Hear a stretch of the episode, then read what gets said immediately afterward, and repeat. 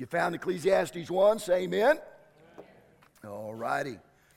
Among the uh, many Nazi concentration camps was one that was situated uh, near the Bug River, which actually separates Poland and Russia.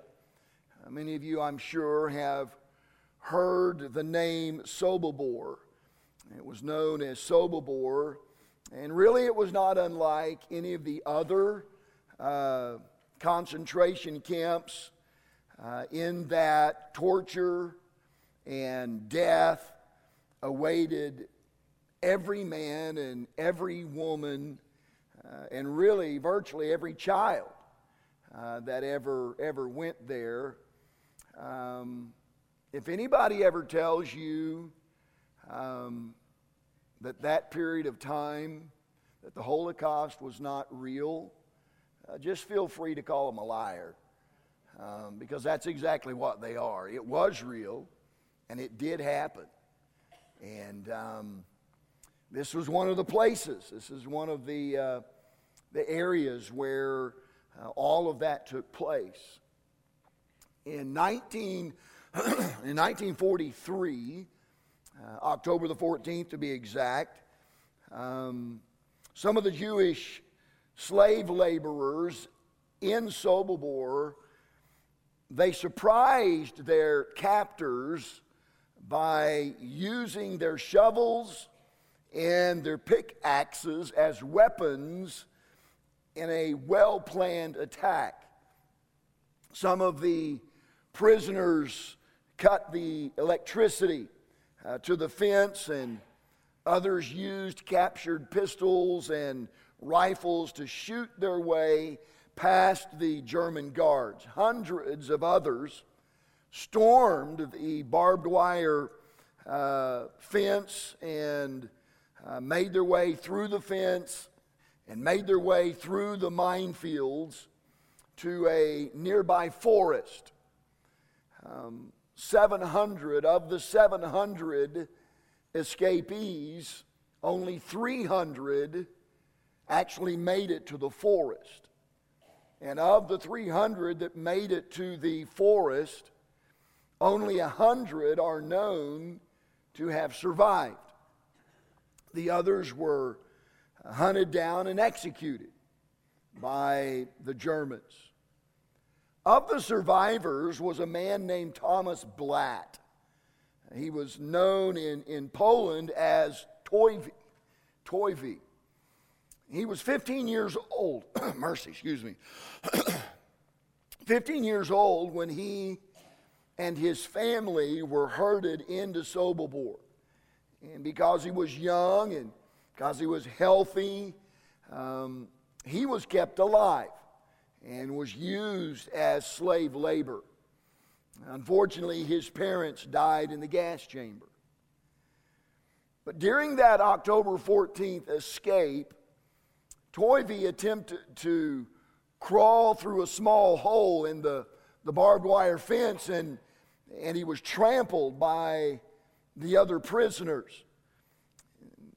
Though he was one of the last to do so, um, he was able to make it out of Sobibor. And for three days and three nights, him and two of his close companions stumbled through the, the dense forest. In the daytime, um, they would hide beneath the brush and, and the branches, and then at night, um, they would do their best to find their way through the trees in the forest.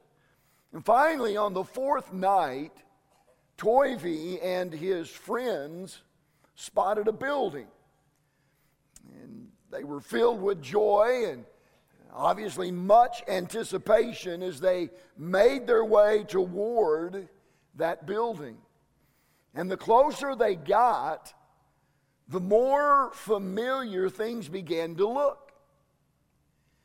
And what they thought was a building was not a building at all, it was a tower, as in one of the towers that belonged to the Sobibor concentration camp.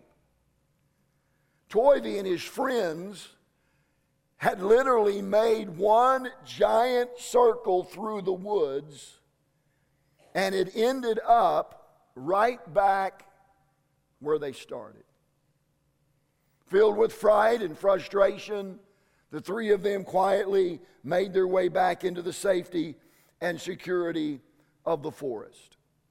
And I share that story with you tonight to ask you simply this if you've ever felt like that, if you've ever felt like you're just going around in circles, you with me? I mean, you use a lot of time and you use a lot of resources and you use a lot of energy, but it just seems like you never get anywhere. It, it, it's like you're running a marathon on a treadmill. My wife has been walking religiously on a treadmill every virtually every morning for how many years, Kate? Forever. Can I ask you this? Have you ever gotten anywhere other than the bedroom? No. I mean, I'm telling you, I, I bet that girl has walked thousands of miles on not just a treadmill at our house, but treadmills in hotels all over this country. I mean, that's a requirement. It doesn't have to have a bed or anything, but it has to have a treadmill. And she has walked and walked and walked and walked, and she hadn't gotten anywhere. Anybody here, have you ever had a hamster? Or do you have a hamster? Anybody have a hamster? You've seen those things in a, in a pet store?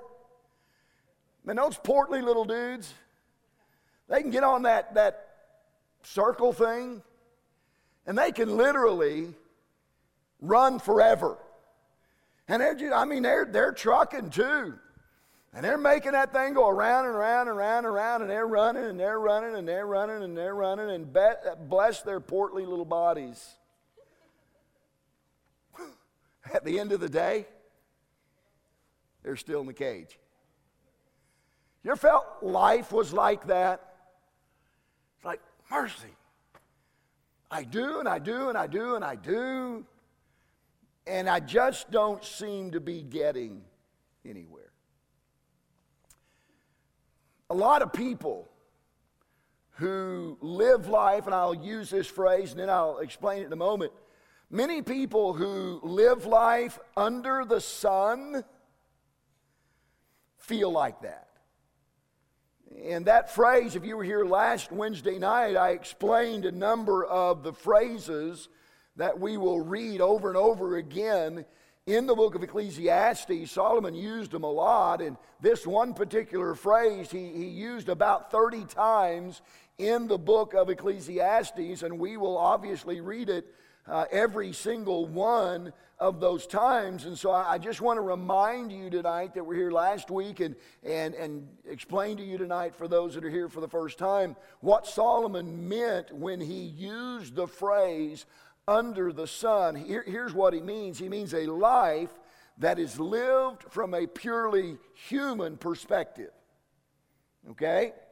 Life that is lived from a purely human perspective, meaning that neither God nor His Word are figured into the equation of life at all in any form. People who live their lives without the Lord often feel like life is just one boring, unbroken circle. But it's not just lost people who can fall into that trap. People who know the Lord, which would be the majority, I would suspect, of us here tonight. If we're not careful, we can fall into the trap of living our lives under the sun. If Solomon were living today or living in the New Testament, uh, we would have, we would have called him a believer. But yet, as he nears the end of his life, in spite of all of his wealth, and in spite of all the women that he had in his life, and in spite of, of all of the world that was before him, he comes to the end of his life unable to find any satisfaction in the life that he was living because he was living it under the sun. Here's what needs to be remembered about Solomon at this point in his life. Again, we would characterize him as a believer, but he had drifted away from the Lord. Day by day, inch by inch, worldly entanglement by worldly entanglement, Solomon began to drift away from God. And as I've already noted, he uses that phrase, under the sun, to define his outlook on life from a purely human perspective as opposed to an eternal one. Now, later in, in Ecclesiastes chapter 3, uh, we're going to learn that God, uh, Solomon says, uh, the, the, the word that the, that the Bible uses is the word world. If you'll study that, that word in the Hebrew, it means vanishing point or eternity. And here's what Solomon tells us God has put eternity in our hearts. And so it's not the way, living life under the sun is not the way that God wants life to be lived. And here's what we're going to learn tonight a life that is lived under the sun is a life of frustration or futility that ultimately ultimately leads to a life of frustration. In verses 4 through 7, we've already looked at the first three, but in verses 4 through 7, uh, 7 Solomon shows the uncommon God given wisdom that he possessed because what we're going to read here is presented from the viewpoint of a philosopher and an astronomer and a meteorologist and a hydrologist. So let's get into it. Verse 4. Solomon said, One generation passeth away, and another generation cometh, but the earth abideth forever. The more we get into the book of Ecclesiastes, the more we're going to discover that, that death is a subject that, that seems to invaded Solomon's mind quite often at this stage in his life. And really, it's no wonder because, as one writer said, when life is built without a spiritual foundation, death is a killer on the prowl, peering in the window. And if you think about it, how else can a person look at life but as one boring, unbroken circle of futility when they have, listen, when they have nothing to look forward to from day to day other than getting up and going to work and coming home and watching the news and going to bed and waking up and going to work and coming home and watching the news and going to bed and getting up and going to work. And that's how they live their life. They have nothing of God in their life. They have nothing of, of, of of, of heaven, of eternity, uh, anywhere in their thinking or any, anywhere in their doing. And how else can they look at life but one boring, unbroken circle? Look at verse 5. The sun also ri- ariseth, and the sun goeth down, and hasteth to his place where he arose. So again, Solomon's looking at life. Verse 4, he said, People come, people go. And people come, and people go. And then he goes to verse 5 and he says, The sun comes up, and the sun comes down. And the sun goes up, and the sun goes down. He now moves from the circle of birth and death on earth to the circle of day and night in the heavens. And again, he says, here, here, Here's my philosophy of life right now. As I live it under the sun with no heavenly perspective at all, eh, sun comes up, sun goes down. That's just about as exciting as Solomon's life was at this point. And you think about that, and you have to say to yourself, how sad. But again, that's what happens when you get away from the Lord. When a person has spent their entire day focusing on what is under the sun and not what is beyond the sun, and they come to the setting of the sun, they cannot help but feel terribly, terribly empty. And what is sad is that many of them at the end of the day will go home and try to fill that emptiness with things like alcohol or a drug of some kind or an illicit illicit internet activity or whatever. And they do that simply trying to fill the void that is in their heart because there's nothing of spiritual value. Are you tracking with me tonight? And, and, but can I show you real quick what life looks like? The kind of outlook that results from a life that is lived focused on what is above the sun? These are the words of Jeremiah found in the book of Lamentations, chapter 3. It is of the Lord's mercies that we are not consumed. Because his compassions fail not. They are new every morning. Great is thy faithfulness. Do you see the difference? When, when, when our focus is under the sun, here on earth, life is a rut. The sun comes up, the sun goes down. The sun comes up, and the sun goes down.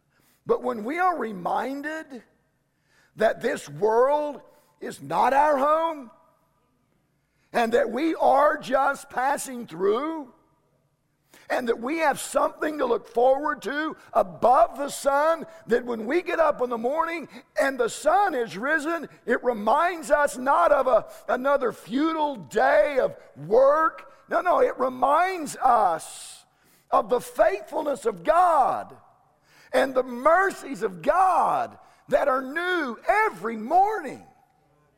So when you get up in the morning, be reminded God's mercy and God's faithfulness. And see if that doesn't make a difference how you leave the house in the morning and go to your job rather than just ah, another day, another dollar. No, no, no, no. When you get up in the morning, look beyond the, the sun, look, look above the sun, and be reminded of the faithfulness of God. Look at verse 6. The wind goeth toward the south and turneth about unto the north. I read that today and I thought about when I get up in the morning, I don't have my phone, but I get up in the morning and I look at my weather app and it says the wind is out of the south. So I think, great. I'll ride to the south, I'll ride out to the south, and I'll, against the wind, I'll ride back in with the wind. Yes. But here's what happens to me inevitably. You can ask Brother Mike uh, uh, Collins about this. It happens to me almost every time the wind goeth toward the south and turneth about unto the north, and I'll be switched if I'm not riding out and in against the wind. Now, I think that's a little out of context for that verse, but anyway. It whirleth about continually, and the wind returneth again according to its circuits. Circuits. What's he saying? Just more of the same. people, people are born, people die. People come, people go. The sun comes up, the sun goes down. The sun comes up, the sun goes down. The wind blows this way, the wind blows that way, and it blows this way again, and it blows that way again. What's he saying? That was Solomon trying to say in these verses that life is just one boring, unbroken circle of futility. Man, he's approaching it from different angles. We're born, we live, we die, and sooner or later, Everything in life, from relationships to riches, will simply vanish in the wind. It's futile. Life's worthless. And I think it's interesting that to Solomon, the wind represented nothing but hopeless desperation. But I was reminded today of the words of Jesus as he was speaking to Nicodemus in John chapter 3, and he too spoke about the wind.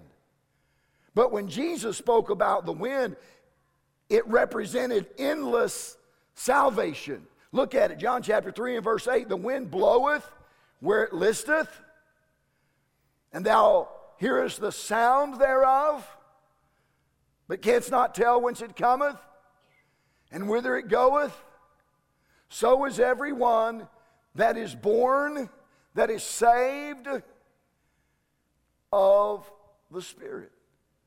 And so, again, as, as some people look at the sun, they look at it and say, yeah, just another day.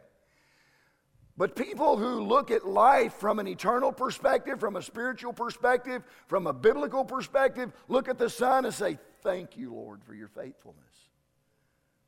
I mean, it's only because of your mercy that, I, that I'm not consumed. Great is thy faithfulness. Some people look at the wind like me and they curse it. Jesus looked at the wind and said, That's a great illustration of how salvation comes from heaven. You can't see it, but you can see the effects of it. And that really is true with every genuine conversion experience. You don't see what the, the work of the Spirit going on in the heart, but you see the result of the wind of the Spirit in a changed life. Look at verse 7. We okay? All the rivers run into the sea, yet the sea is not full. Unto the place from whence the rivers come, Thither they return again. So, what's Solomon talking about here? What's he describing? He's describing what is called the hydrologic cycle. Rain comes down, it evaporates, and it comes down again, and evaporates, and it just does that the whole time. Now, somebody may look at that and say, well, how did he know all of that stuff? Well, because remember last week we talked about uh, back earlier in Solomon's life when God came to him and, and God said, Solomon, I'll give you whatever you ask for. And, and you think about that. Solomon could asked for any number of things. But what did he ask for? Wisdom. So God, give me wisdom. And I believe that it was God's impartation of wisdom that, that helped Solomon understand things that perhaps others in his day wouldn't have understood.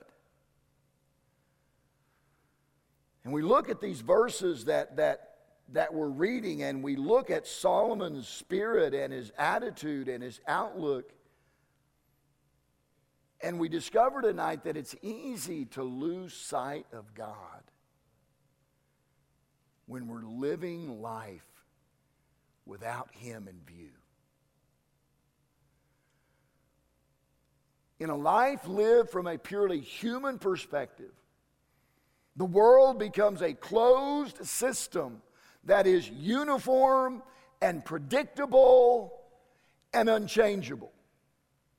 In a world where there is no God, thus there are no answers to prayer, and there are no miracles, nothing that would indicate that, that there may be more to life than the endless monotony that so many seem to experience? That's the outcome of a life lived without God. And even if there is a God in, in, in, in this kind of world, this is how Solomon's thinking, this is how others think, and if there is a God, then he's not, he's not free to work on our behalf because he's imprisoned. He, he has to function within the laws of nature. It cannot be suspended. But here's the good news tonight there is a God Amen.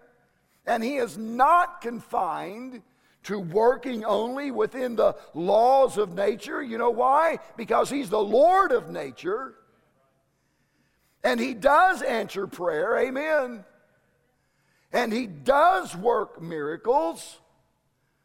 And he does work on the behalf of his people. Can I just take a moment to remind you of some of those times that are recorded in the Word of God when he did just that? Sunday mornings, we're studying the book of Joshua. We'll soon come to Joshua chapter 10. You, you, remember what, what God did for Joshua in Joshua chapter 10? He, he, he made the sun stand still. Or what about the time when he, when he, he moved the sun back as a sign to King Hezekiah in, in Isaiah chapter 38. We know that he opened the Red Sea in Exodus chapter 14. And in our study of Joshua, we've seen how he opened the, the, the, Jordan River in Joshua chapter 5. He turned off the rain for Elijah, 1 Kings chapter 17, and then he turned it right back on again. He calmed the wind and the waves for the disciples in Mark chapter 4. And in the future, Revelation, in the future, he's going to use the forces of nature to bring terror and judgment to the people on the earth. So, yes, life, life can become meaningless, and life can become monotonous Whenever you and I fail to seek those things which are above, where Christ sitteth at the right hand of God, and when we fail to set our affection on things above, not on things on the earth, if you and I fall into that trap and we get caught up in, in living life under the sun and not looking beyond the sun to the sun, life's going to get monotonous and it's going to become meaningless. And then we're going to start looking for things to satisfy the emptiness inside. And it's not going to be the things of God. The futility of life. We continue on here and we'll wrap it up pretty quick. The futility of life If we choose to live life in the way that I've described to you tonight, under the sun, the futility of life will lead to the frustrations of life. Years ago, back in the old days of military training, recruits were required to grab a shovel and they were told to dig a hole for the first half of the day.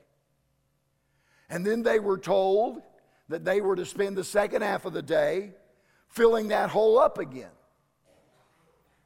And the point of that exercise was to, was to find a recruit's frustration threshold, threshold.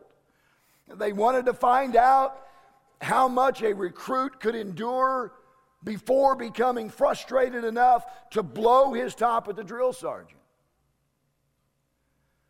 The natural outgrowth, as I said, of futility is frustration.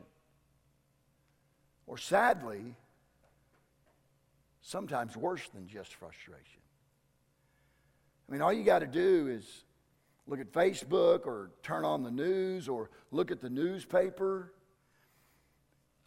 And everything from, from shooting sprees in corporate offices to unbelievable acts of road rage on freeways, to the heartbreaking stories of moms and dads who shake their children to the point of dying.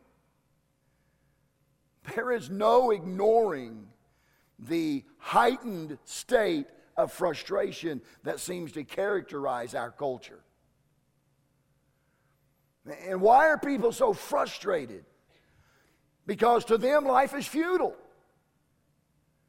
There's no meaning to it. It's sun comes up, the sun goes down. The sun comes up, the sun goes down. The wind blows here, the wind blows there, the wind blows here, the wind blows there. People are born, people die, people are born, people die. Get up, go to work, come home, eat, watch the news, go to bed, get up, go to work, come home, eat, watch the news, go to bed. It's just blah, blah, blah, blah, blah, blah, blah, blah, blah. It, life has no meaning, life is futile.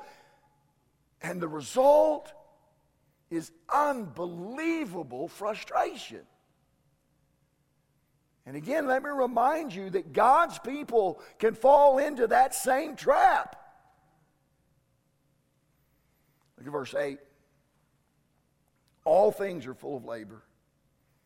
Man cannot utter it. The eye is not satisfied with seeing, nor the ear filled with hearing. As long as a person is looking for fulfillment under the sun, they will never be satisfied. They'll listen. They'll ne- Solomon said they'll never be able to see enough. They'll never be able to hear enough. They'll never be able to experience enough to be fulfilled. They will eventually grow weary and they'll get bored. And as I've said a number of times already, they will be forced to look for a diversion. And that's where we have all of the ills of our society today. Here's something interesting it's this boredom, this feeling of futility and frustration that the entire entertainment industry capitalizes on to the tune of billions, billions of dollars a year that people spend purchasing and pursuing entertainment. Think about that. They are capitalizing on people who are living life under the sun. And sadly, some of those people are people who sit in church even on Wednesday nights who have forgotten that there is more to this life than just going to work and coming home and going through that routine. There's more to life than the futility that, that you seem to face on a daily basis and the frustration. and people in corporate America, they get that to the tune of billions of dollars a year. I want you to listen to this. In his book, Man's Search for Meaning, Viktor Frankl wrote, Now we can understand Schopenhauer when he said that mankind must, must apparently was apparently doomed to vacillate eternally between the two extremes of distress and boredom. In actual fact, boredom is now causing and certainly bringing psychiatrists more problems to solve than distress. And these problems are growing increasingly crucial.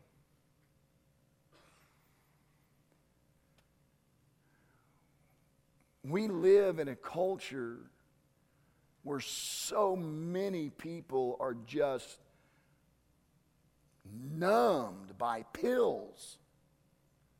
Why? Because of exactly what we're talking about tonight. They can't cope with the futility of life, and they're overwhelmed with frustration, and so they just medicate it away. Are you with me? Just medicate it away. It's crazy. The answer to being wearied with life is to respond to the Lord's invitation found in the book of Matthew, chapter 11. Come unto me, all ye that labor and are heavy laden, and I will give you rest. Listen, pills and alcohol and drugs and illicit sex, they're not the answer. Jesus says, Come to me. If you want rest, come to me. I'll give you rest. I'll fill that void. I'll, I'll, satisfy that, that longing. I am what you're missing. The only way to fight off boredom is to be fulfilled in this land, be fulfilled in this life. Listen to me, is to accomplish God's purpose. You say, well, preacher, what's God's purpose? It's simply this our purpose in life is to bring Him glory. Revelation chapter 4 and verse 11 Thou art worthy, O Lord, to receive glory and honor and power. For thou hast created all things, that includes us. For thou hast created all things, and for thy pleasure they are and were created. Let's hasten to a closure. Verse 9. The thing that hath been, it is that which shall be. And that which is done is that which shall be done. There is no new thing under the sun. Is there anything whereof uh, it may be said, See, this is new? It hath been already of old time, which was before us. There's no remembrance of former things, neither shall there be any remembrance of things that are to come with those that shall come after. Solomon, of course, is speaking here about the, the principles of life. When it comes to these principles, nothing's new. They're the same principles that have governed life from the days of, uh, of creation. And there's nothing man can do to make anything new. Listen to me tonight. If you're here tonight and, and, and this message is resonating with you, this whole futility thing and frustration and emptiness and boredom and, and, and no satisfaction and, and seeking for satisfaction, would you listen to me tonight? The only person that can make anything new is Jesus. That's it. He's the only one. 2 Corinthians 5:17 says that he makes us new creatures in Christ. And at that point, listen, we begin to walk in newness of life. And we're given a new song.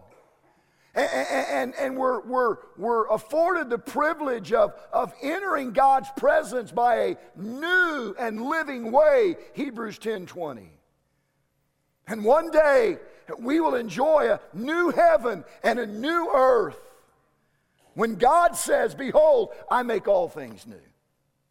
I'm telling you, the answer to the futility and the frustration of life is a right relationship with Him who resides above the sun, with Him who created the sun. Because there's nothing, there's nothing to be enjoyed or fulfilling under the sun. And it's these new things that bring about this last thought tonight, that bring about the fullness, the fullness of life. As Solomon nears the end of his life, he had forgotten the significance